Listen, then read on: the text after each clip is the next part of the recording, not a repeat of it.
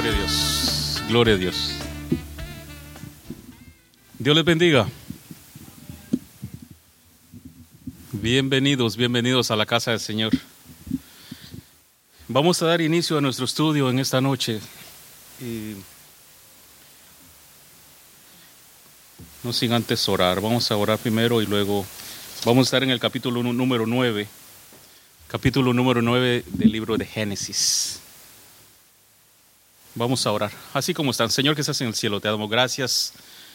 Bendecimos tu nombre, Señor. Damos gracias, Señor, por tu hermosa y bella presencia, Señor. Gracias te damos, Señor, por tu fidelidad, por tu poder, por tu grandeza, lo bueno, lo maravilloso que tú eres con cada uno de nosotros, Señor. Gracias por la vida, Señor, que nos prestas. Gracias por la salud. Gracias por tu provisión, Señor.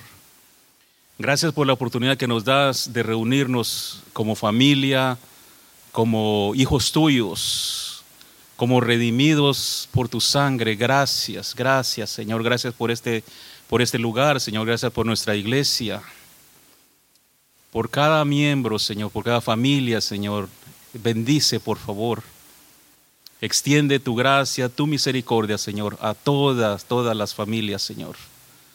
En el nombre de Cristo, Señor, seas adorado, seas exaltado, Señor. Reciba toda, toda, toda nuestra gratitud, Señor, toda la honra y la gloria, Señor, que sale de lo profundo de nuestro corazón, Señor, es para ti, Señor. Porque no hay nadie más importante que tú, Señor. No hay nadie más especial que tú, Señor. Tú eres quien llena nuestras vidas, llena nuestros corazones, Señor. Nos llenas de tu presencia, Señor, de paz, de bendición, Señor. Y no podemos más que darte gracias, que agradecerte, Señor.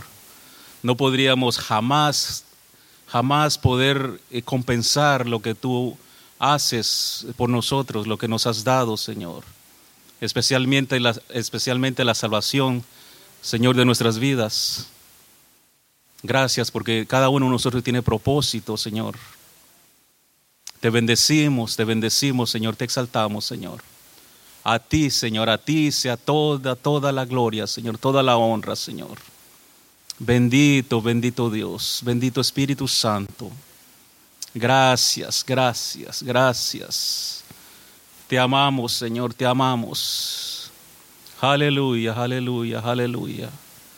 Gracias, Señor. Toma control, Señor, en esta noche, Señor, y háblanos, Señor, a través de tu palabra, Señor. En el nombre de Jesús, Señor, nos ponemos en tus manos, Señor. Pedimos que tu Espíritu Santo, Señor, nos hable a cada uno de nosotros, Señor, en esta noche. En el nombre de Jesús. Gracias, Señor. Aleluya. Amén.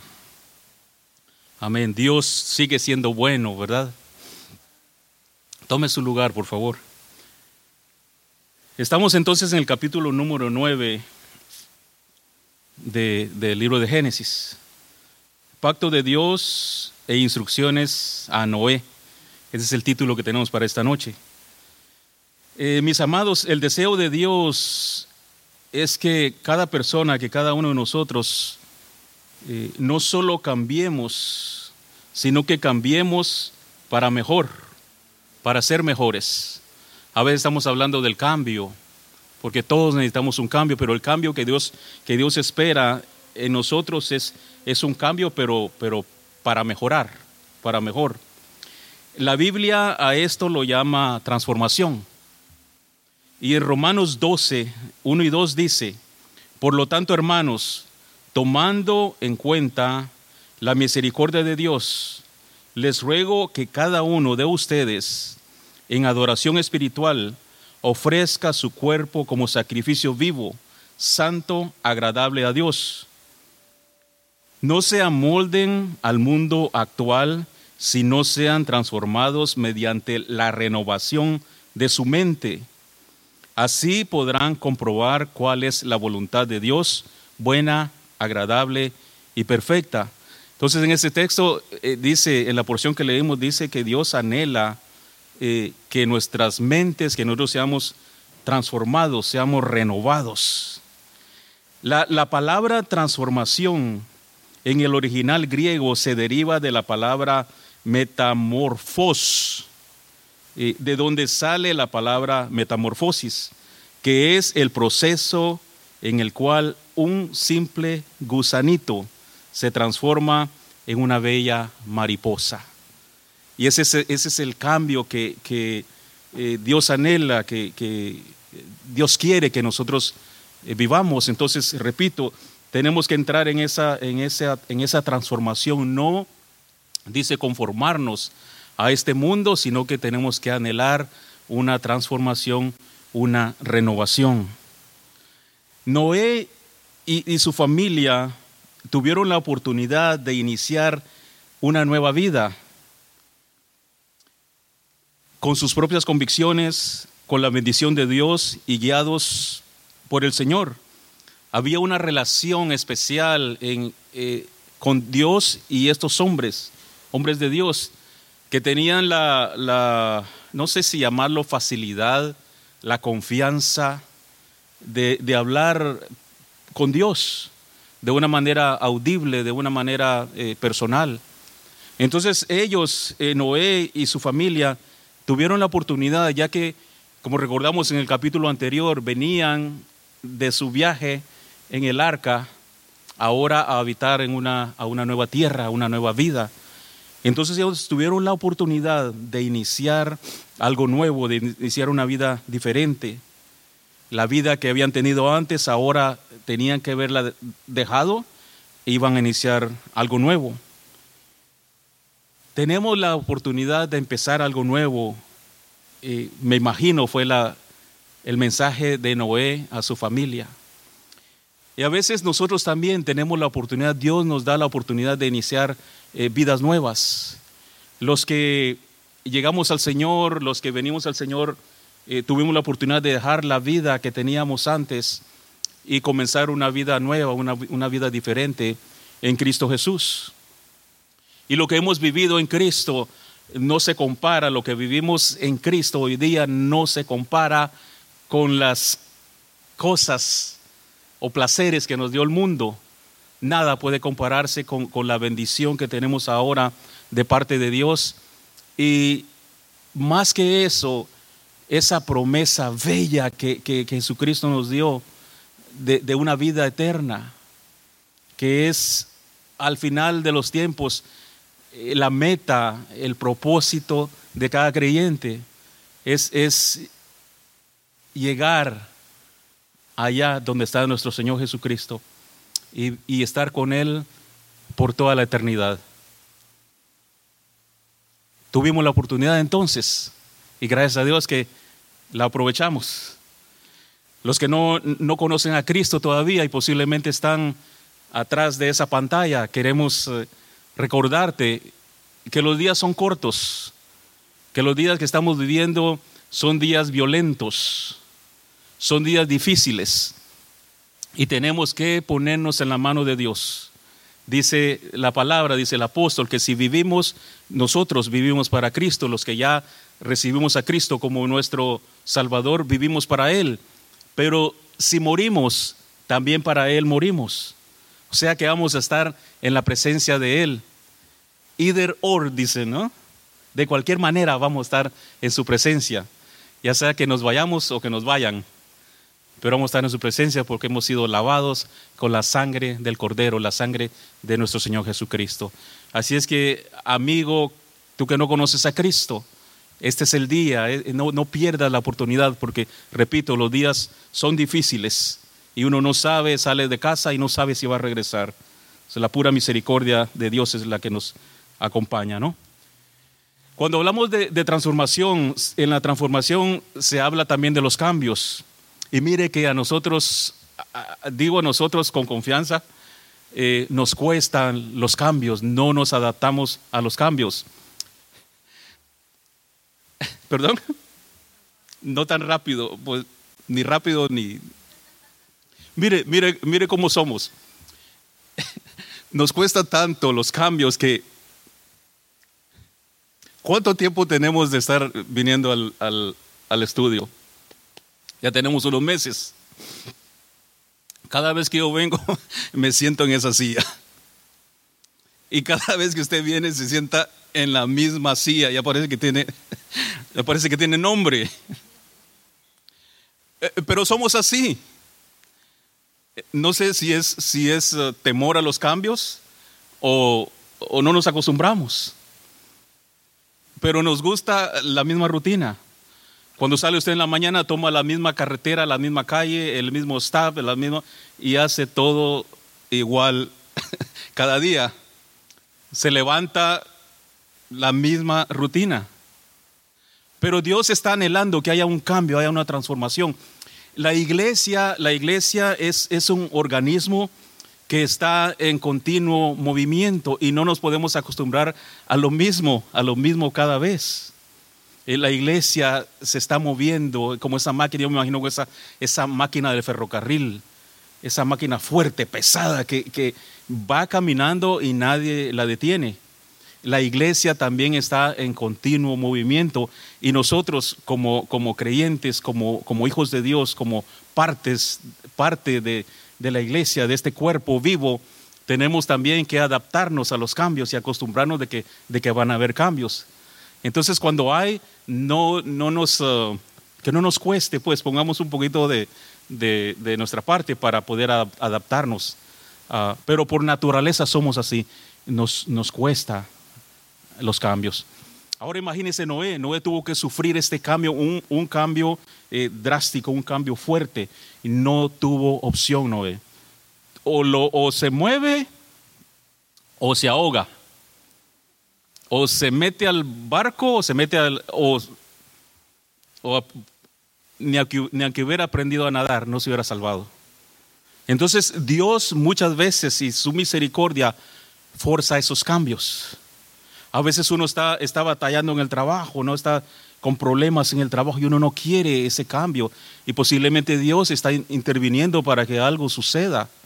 Y nosotros estamos, estamos insistiendo en lo mismo.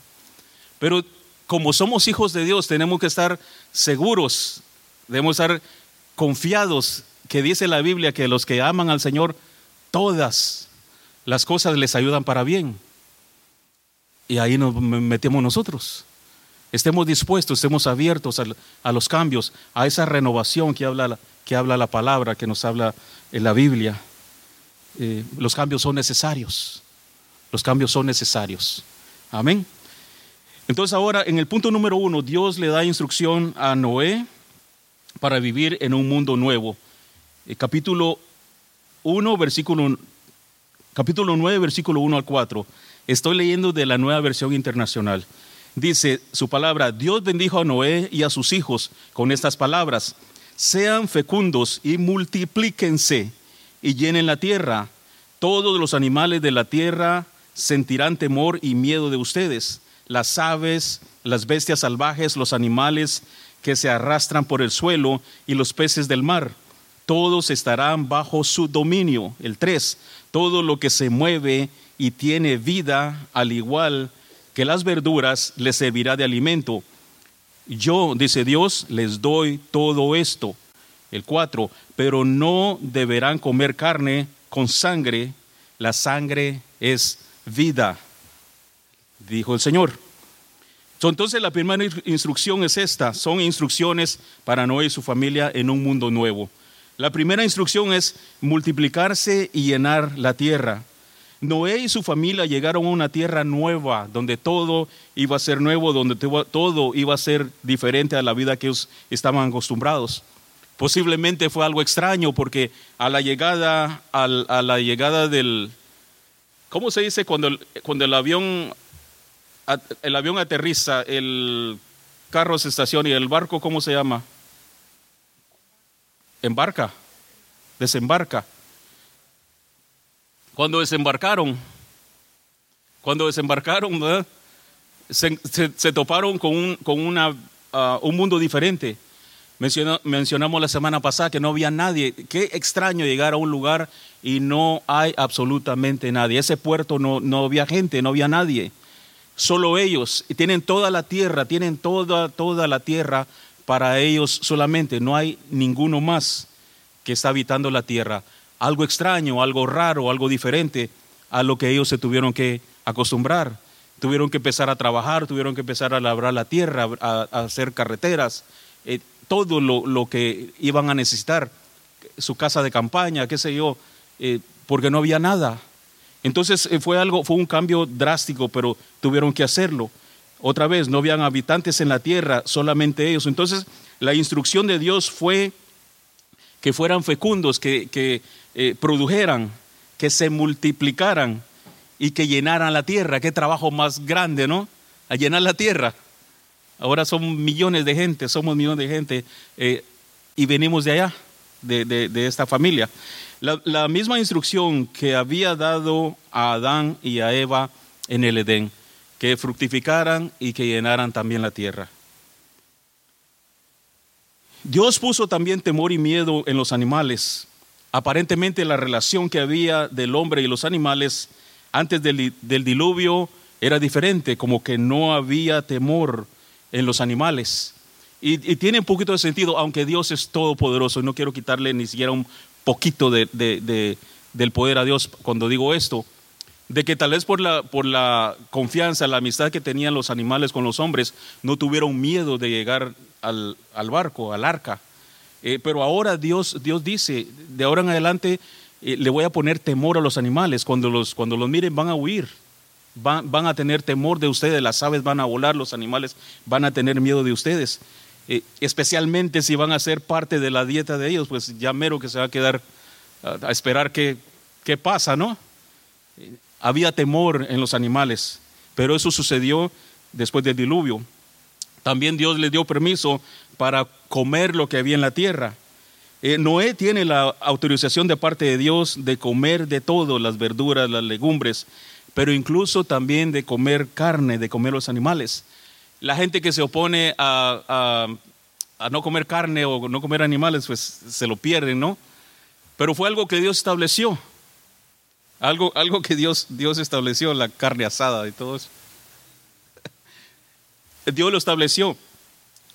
Antes del diluvio no se acostumbraba no era parte de la dieta eh, comer carne o, matar, matar al animal para destazarlo, dicen por ahí. Entonces, antes del diluvio no se menciona que la gente comía carne de animal, pero ahora Dios les autoriza eh, que sí podían comer. Claro, tuvieron que esperar un tiempo porque eh, no habían, solamente había una pareja de cada animal, entonces tuvieron que esperar un tiempo que, se, que nacieran más para, para ellos poder comer dice, de todo lo que se mueva, todo lo que tiene vida pueden, pueden comer. Eso está un poquito, está un poquito raro, ¿ah? Lo que se mueva, dice, pues a entrarle. Recuerdo una ocasión teníamos un grupo, un grupo de, estudio, un grupo de células, grupo de hogar, ¿cómo se, como diferentes nombres que hay, ¿no? Y estábamos trabajando con mi esposa en este grupo antes de llegar a Misión de Benecer. Y a los hermanos que se les antoja llevar chapulines Chapulines, ahí tengo la foto todavía. ¿Conoce los chapulines? Sí, ricos, ¿verdad? Mire, era como si era un plato, si, si me miran, pues no estoy diciendo nada malo. Pero tenían el plato de chapulines eh, tostados. Los que les gusta, pues ni ¿verdad? Pero el que no ha comido chapulines, qué raro se siente. Qué raro se siente, pues nos dieron pero no me lo pude comer. Me quedo aquí, ya cuando pude, ya lo guardé, ¿no? Ahí tengo la foto todavía del, del chapulín. Pero es increíble lo que, la, lo que las personas o lo que incluimos en nuestras dietas. Mi, mi hija pequeña eh, hizo un viaje misionero con, con, la, con la iglesia. Fueron a Oaxaca, un viaje misionero. Y le digo, mi hija, prepárate porque te van a dar chapulines. Y me mandó un texto, no sé si fue texto que Dari tenía razón, dice. Es parte de la cultura. Y, se respeta, ¿no? Pero en este caso, Dios es, lo que le dice, lo que se mueva, eh, éntrale, éntrale. No sé hasta, dónde llegamos nosotros en ese sentido, pero eh, fue el permiso que Dios le dio, que podían comer de todo, legumbres, eh, fruta, todo lo que, lo que hubiera. dice permiso para comer lo que hay en la tierra. Dios, la advertencia que le hace Dios a Noé eh, de comer carne, le dice que no coma carne con sangre, ya que la sangre, en la sangre hay vida o, la sangre da vida. Tiene que haber un proceso donde el animal es matado, es muerto, no sé cómo dice la palabra correcta, matado, ¿verdad? Pero la sangre tenía que escurrirla, sacarle la sangre al, al animal para que no consumieran la sangre. Otra cosa de lo que, de lo que está en contra eh, Dios es del maltrato, el, maltrato con los, con los animalitos, hacerlos sufrir. Que si se va a comer, eh, pues hay que hacerlo de la manera correcta, pero no hacerlo que sufra.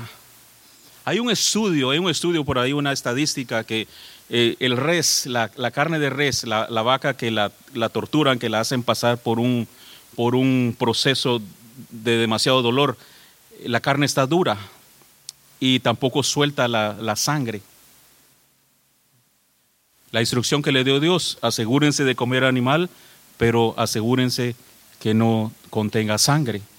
En el Antiguo Testamento se habla mucho de la sangre, y no vamos a entrar, entrar en detalles, pero en la, sangre hay vida. La sangre es la que nos limpia.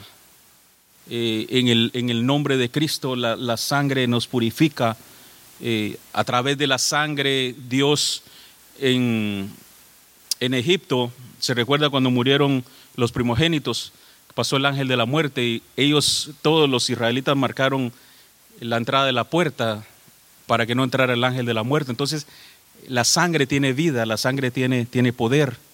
Entonces, es lo que advierte Dios a Noé. Cómanlo, pero asegúrense de no comer la sangre. La, sangre tiene mucha importancia en la, en la Biblia. Aparece 424 veces en 357 versículos diferentes en la versión Reina Valera. La sangre representa el ser, el ser de los animales y de las personas también. Cuando la sangre es derramada, entonces la vida también es derramada. Vamos al número dos derechos y responsabilidad del castigo capital. Vamos a leer el 5 y el 7. Dice el 5, versículo 5. Eh, por cierto, la sangre de ustedes yo habré de pedir cuentas. A todos los animales y a todos los seres humanos les pediré cuentas de la vida de sus semejantes. El 6 si alguien derrama la sangre de un ser humano, otro ser humano derramará la suya, porque el ser humano ha sido creado a la imagen de Dios mismo. En cuanto a ustedes, sean fecundos y multiplíquense, sí, multiplíquense y llenen la tierra. Otra vez la instrucción de llenar la tierra, como que Dios está preocupado de que no iban a cumplir con esta tarea. Y otra vez, tienen que llenar la tierra, tienen que ser fecundos y, a llenar la tierra. Entonces, Dios, eh, cuando dice Dios pedirá cuenta de la sangre de ellos, eh, de Noé y de su familia. Y, aquí hay una verdad, hay una verdad porque eh, la, vida, la vida no nos pertenece. uno comete el error de tomar decisiones de, hacer con su vida como uno gusta, lo que uno quiera. Entrarle a lo que venga y meterle lo que sea porque piensa, no, pues al cabo es mi vida. Pero si vamos a la Biblia, eh, la vida le pertenece a Dios, la vida la tenemos nosotros prestada. Nadie, nadie de nosotros eh, compró su propia vida, no, no puede. Entonces esta le, le pertenece a Dios y Dios nos va a pedir cuentas. ¿Qué hicimos con la vida que Él nos dio?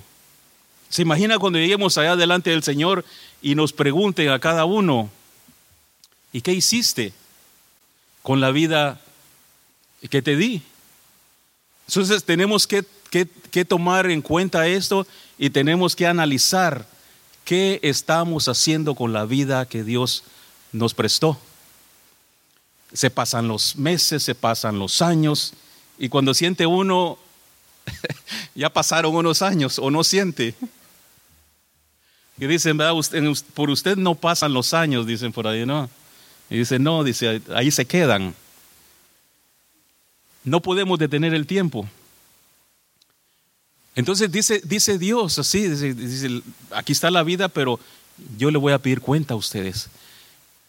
No tenemos el derecho de hacerle daño a alguien, de, de eh, piense cualquier manera como uno daña a las personas, eh, pero no tenemos derecho porque esa vida le pertenece a Dios, tanto la vida nuestra como la vida del, prójimo, del hermano, del amigo o de, la persona, le pertenece a Dios también.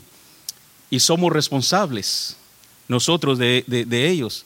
Y vamos a dar cuenta, al igual que esa persona va a dar cuenta de su propia, de su propia vida. Entonces Dios, Dios le dice esto, eh, que Noé iba a dar cuenta a Dios por su vida y por la vida de sus hijos. Cada uno de nosotros somos responsables y daremos cuenta a Dios el día que estemos delante de Él. La vida no le pertenece a nadie, no nos pertenece a nosotros, sino que le pertenece a Dios y la tenemos prestadita nada más. Cuando alguien le quita la vida a alguien, en aquel tiempo era, era diferente, ¿no? Ojo por ojo, diente por diente. Si alguien, si alguien le quitaba la vida a alguien, pues eh, la otra persona tenía, no sé si el derecho de hacer lo mismo. Y eran, leyes difíciles, eran, eran leyes fuertes porque eh, le podían quitar la vida a alguien por haberle quitado la vida a otra persona, por haber asesinado a alguien. Y incluso la sangre de los animales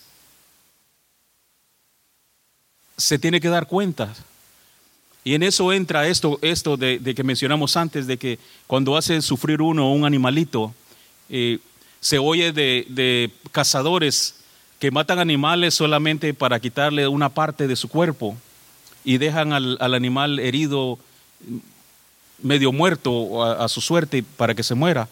A los elefantes, a los tiburones, qué sé yo, ¿no? Hay tanto, tanto animal que, que nomás los cazan para quitarle algo y lo dejan desangrarse, lo dejan sufrir, lo dejan morirse, pues sabe que esa gente va a tener que ser llamada a cuentas. Si las leyes humanas no, no les hacen nada, de la ley de Dios no se van a librar, porque esto lo dice la Biblia.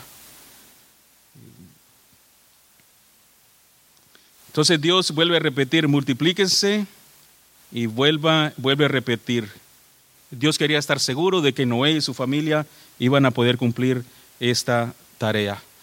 En, el, en, la, en la parte, voy a aclarar algo acá, en la parte donde dice que, que si alguien le quita la vida a alguien, tiene que pagar con su propia vida.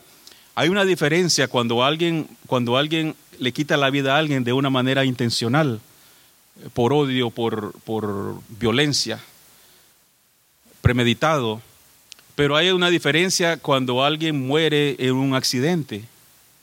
Si alguien muere en un accidente, entonces ese caso es tomado de una manera diferente.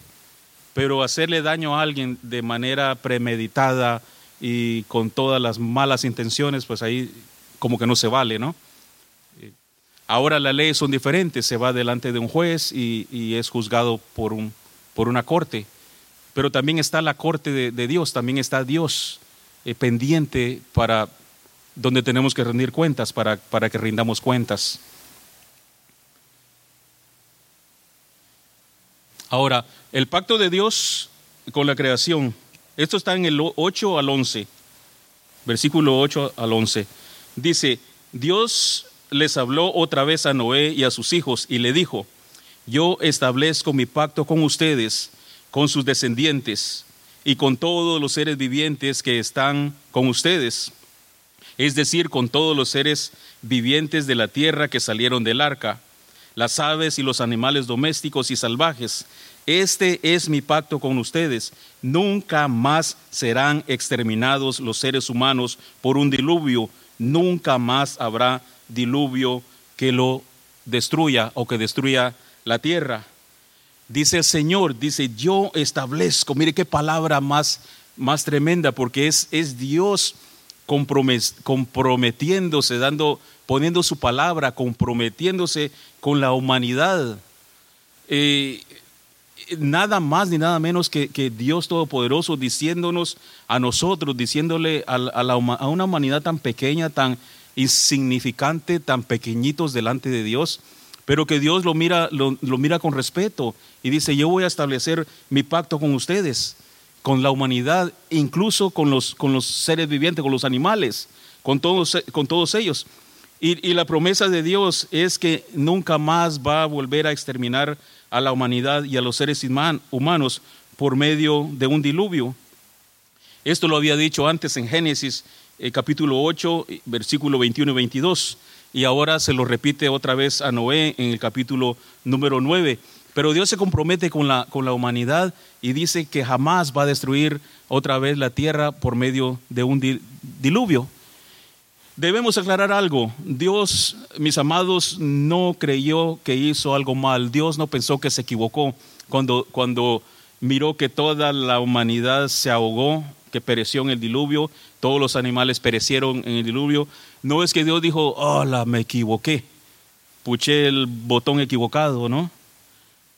Dios no se equivoca en lo que hace.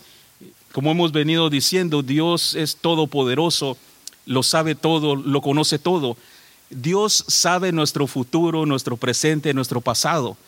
Fíjese hasta dónde llega el poder de Dios, que Dios en su omnisciencia sabe qué pasó con mi historia. Él ya conoce mi historia.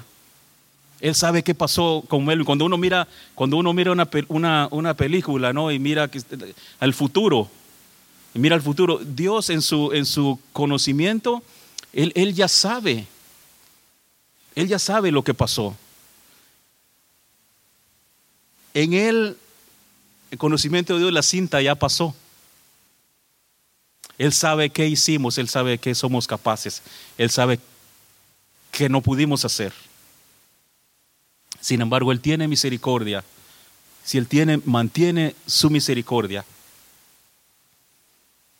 a cada uno de nosotros el amor de, Dios es, es, tan grande, es tan infinito que nuestra mente no alcanza a conocerlo, no, no alcanza a...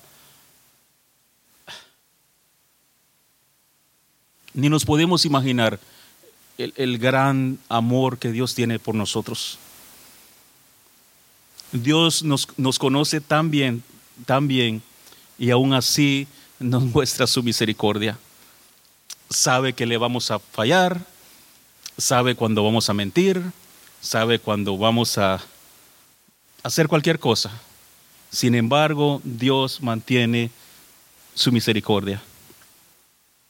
Bendito sea nuestro Dios, porque Él, Él no, nos, no nos condena, no nos, no nos paga conforme a nuestra, nuestra maldad, conforme a nuestras iniquidades por amor a Él y por su misericordia, dice su palabra, que no hemos sido nosotros consumidos, no hemos sido destruidos.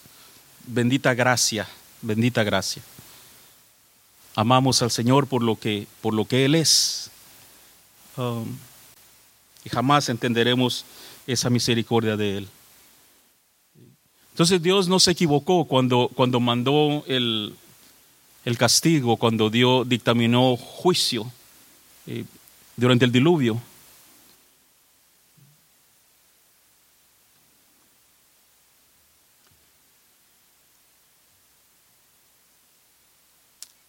Dijo Dios que no va a destruir otra vez a la humanidad por un diluvio, pero va a haber juicio. Y va a haber un juicio por medio de fuego. Yo no sé cuál es, cuál es menos peor, si el del agua o el, o el de fuego. dice en segunda Pedro, segunda Pedro 3, del 1 al 7.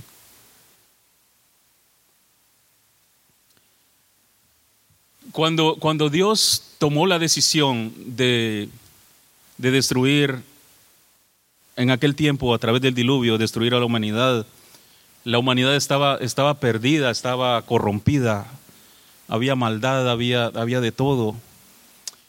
Y cuando analizamos el estado de la humanidad en estos días, no crea que estamos mejor que como estábamos antes.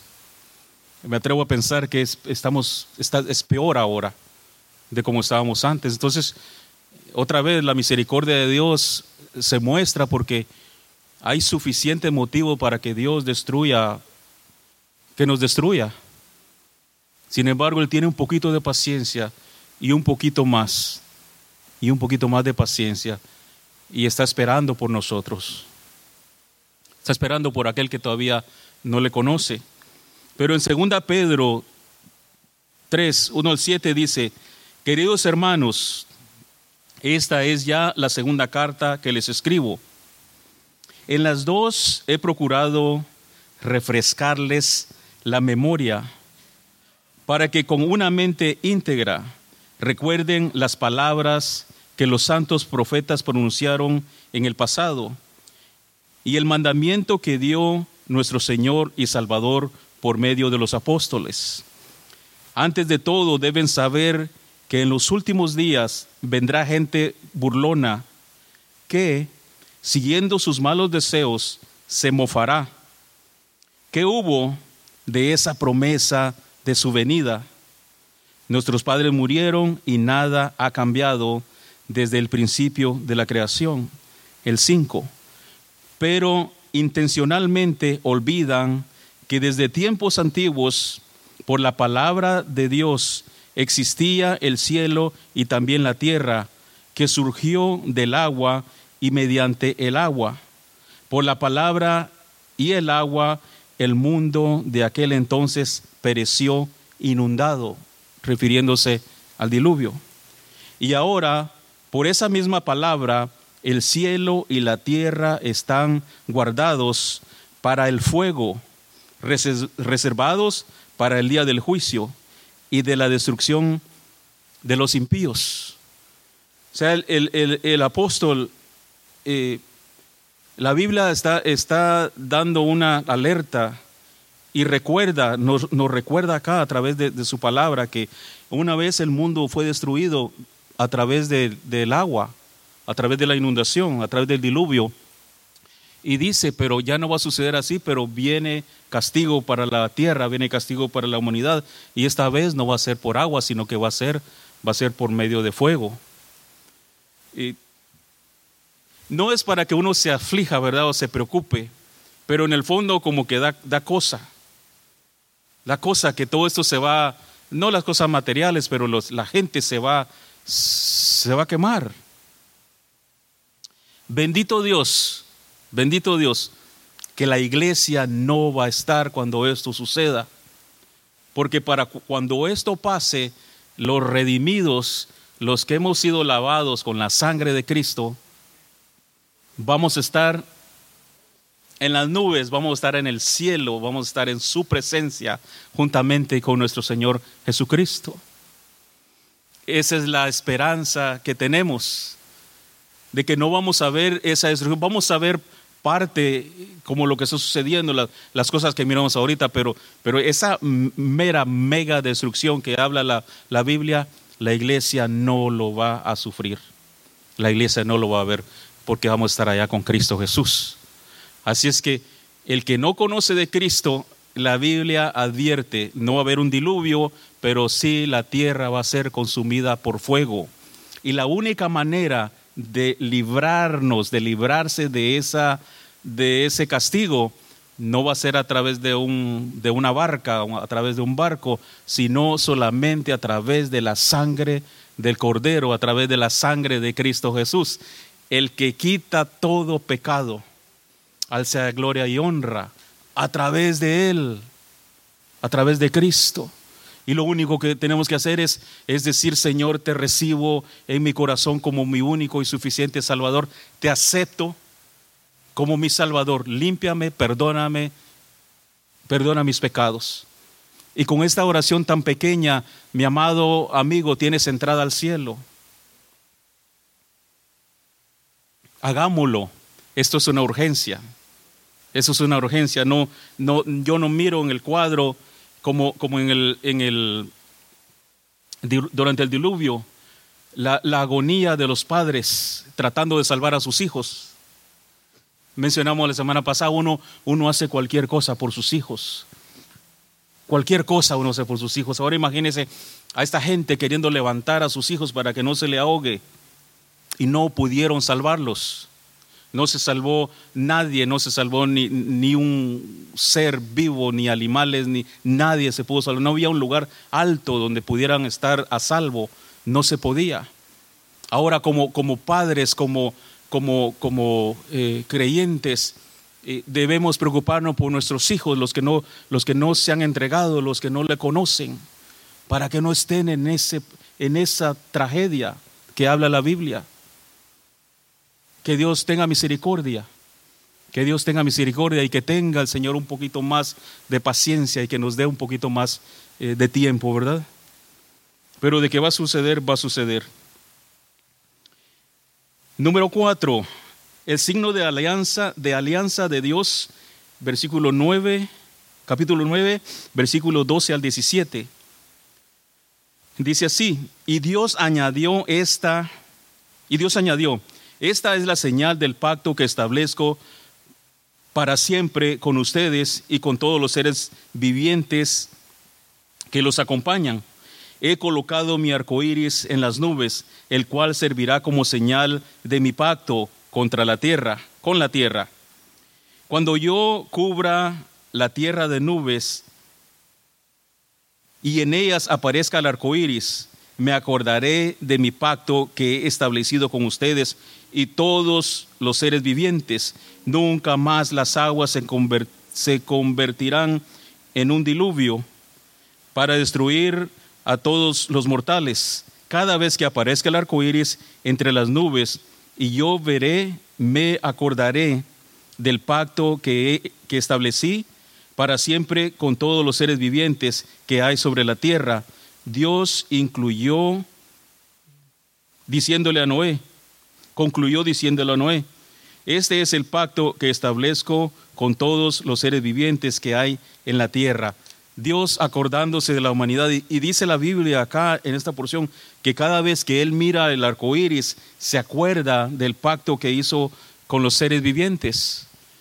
Nosotros también debemos acordarnos cuando miramos, cuando se mira ese arco iris en las nubes, cuando llueve después de la lluvia, acordarnos de la fidelidad de Dios. El arco iris no está ahí solamente para, para darnos un poquito de alegría, eh, sino que está ahí para recordar la fidelidad de Dios. Pero qué increíble esto, que no increíble, sino que asombroso que Dios al mirar el arco iris se acuerda, se acuerda del pacto que Él hizo con nosotros, con la humanidad. Eh, el humano por naturaleza es olvidadizo, se nos olvida todo, se nos olvida los nombres, las fechas, eh, pero Dios, Dios no se olvida de nada. Y eso es algo, eso es algo hermoso que Dios recuerda eh, con la humanidad. Es, es, hermoso nuestro Señor. La Biblia contiene tantas, tantas bellas historias, pero también encontramos otras no tan bellas. Eh, vamos a entrar a otro, a otro punto, dejando el arco iris. Sí, vamos a entrar a otro punto, algo, algo que sucedió en la historia. Noé fue un hombre eh, bueno, Noé fue un hombre eh, justo, dice la Biblia, eh, de carácter justo, perfecto, pero entre, en medio de su perfección también tuvo equivocaciones. En medio de su, de, su vida también eh, tuvo, tuvo errores. Como humano, como humano que era.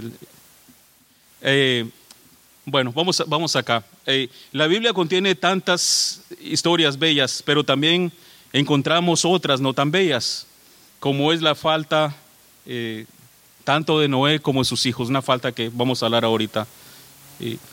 algo que, encontramos en la Biblia, mis amados, es que Dios no oculta eh, las fallas, los errores de, de, sus hijos, de los profetas, de los, de los siervos que están en la Biblia, sino que, sino que los muestra.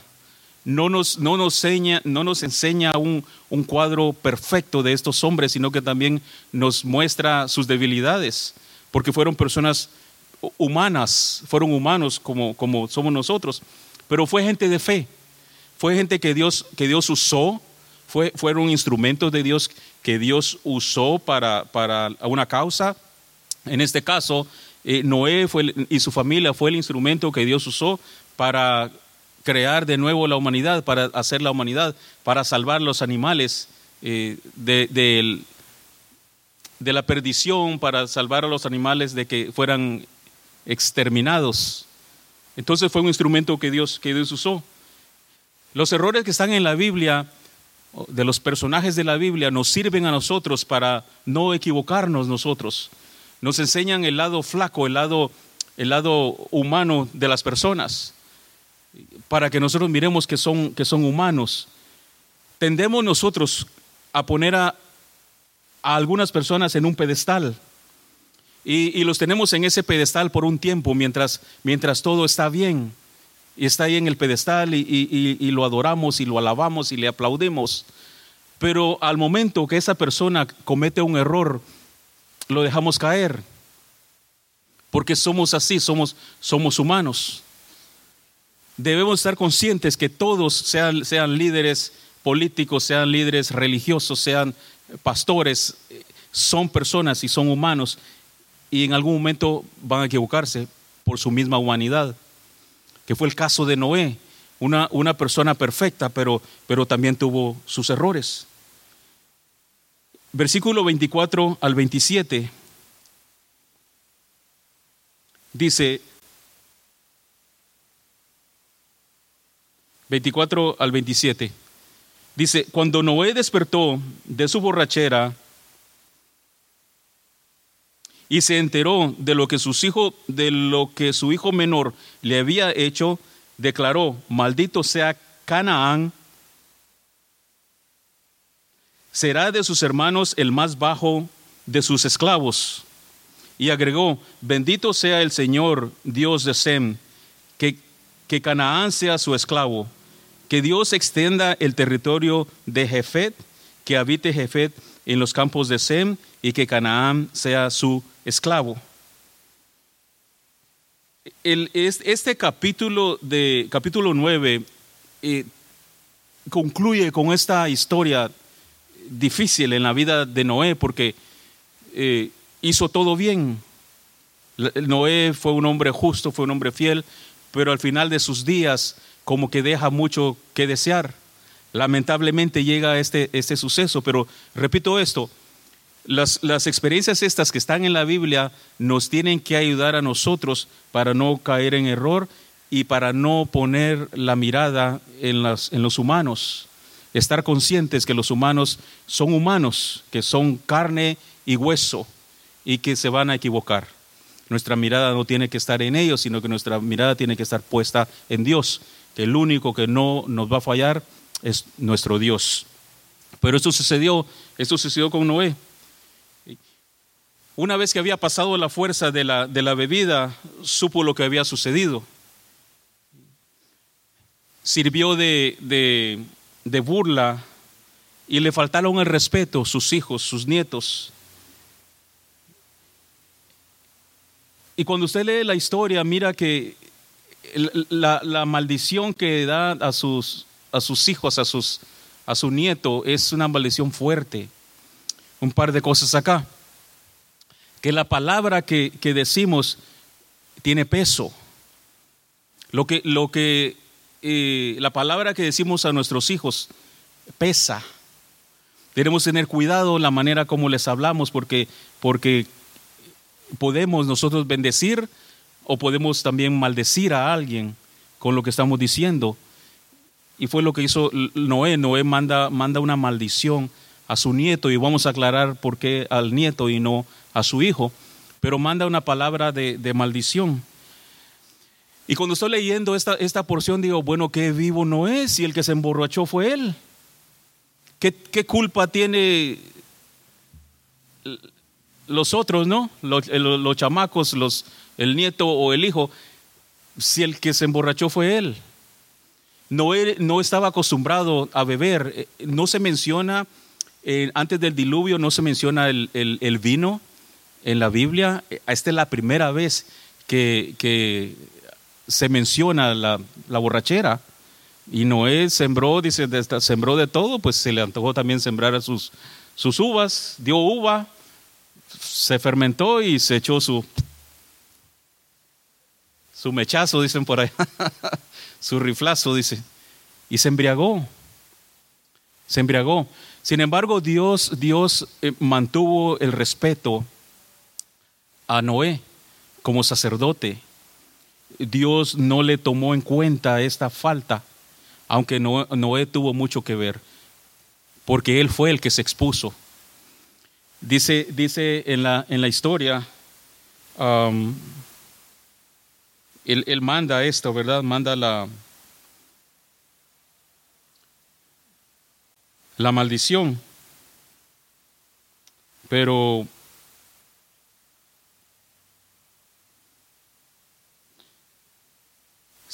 él fue, fue causa de burla.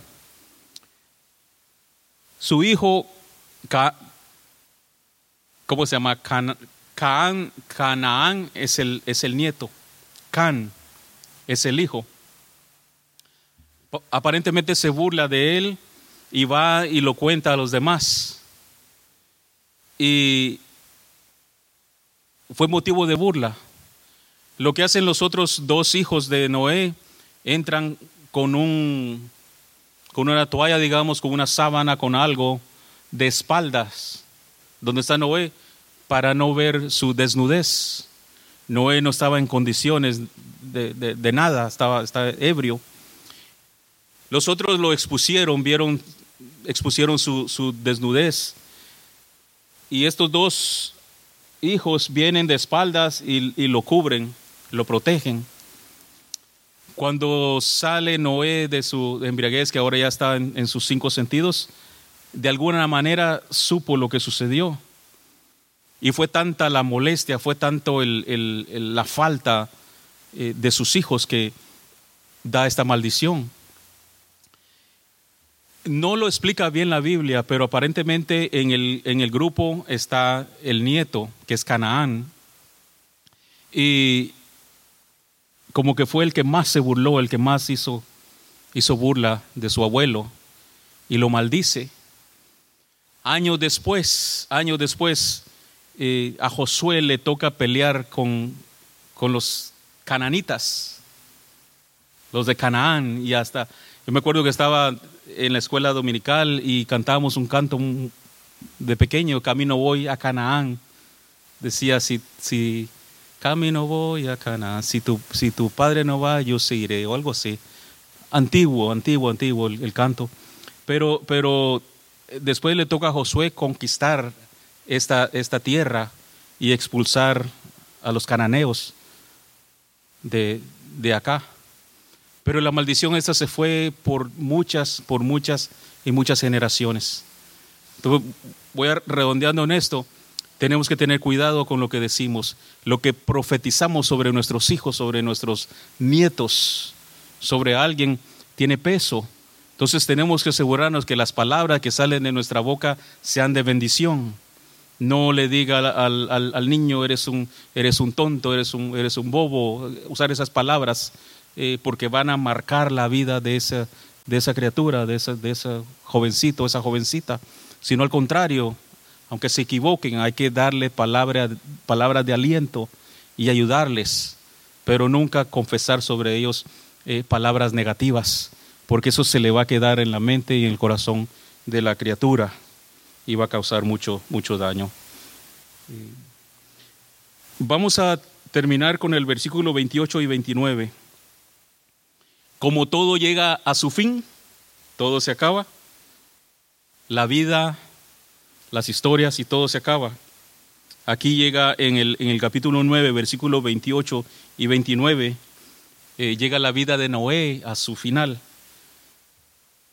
Dice el, el 28, eh, después del diluvio, Noé vivió 350 años más, casi nada. De modo que murió a la edad de 950 años.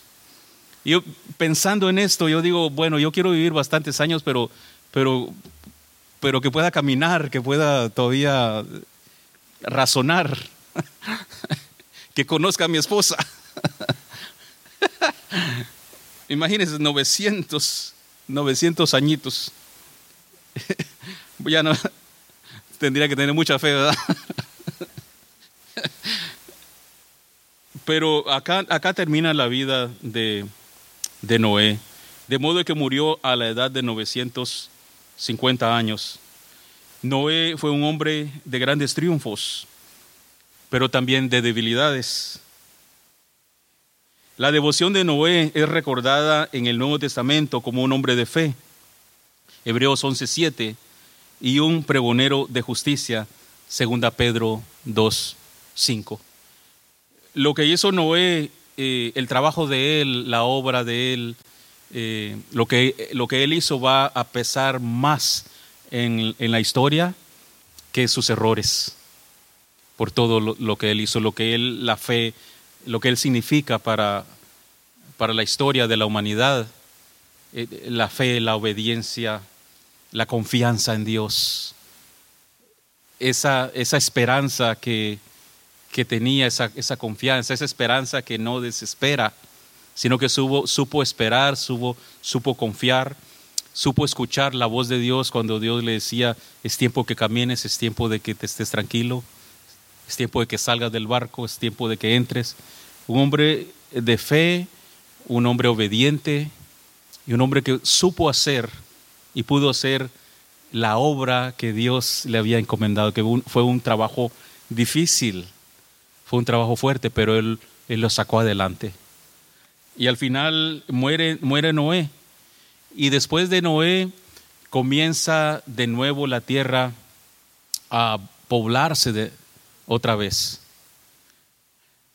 Y aunque después del diluvio la gente de acá desapareció y comienza una nueva etapa, una nueva generación, una nueva descendencia, siempre venimos de la descendencia de Adán y de Eva, porque Noé y su familia están conectados a Adán.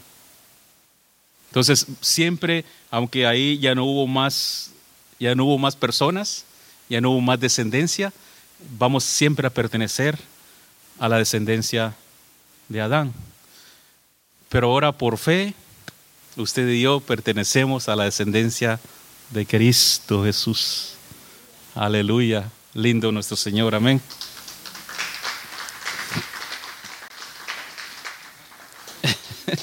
y aquí concluimos eh, nuestro estudio, el capítulo 9 de Génesis.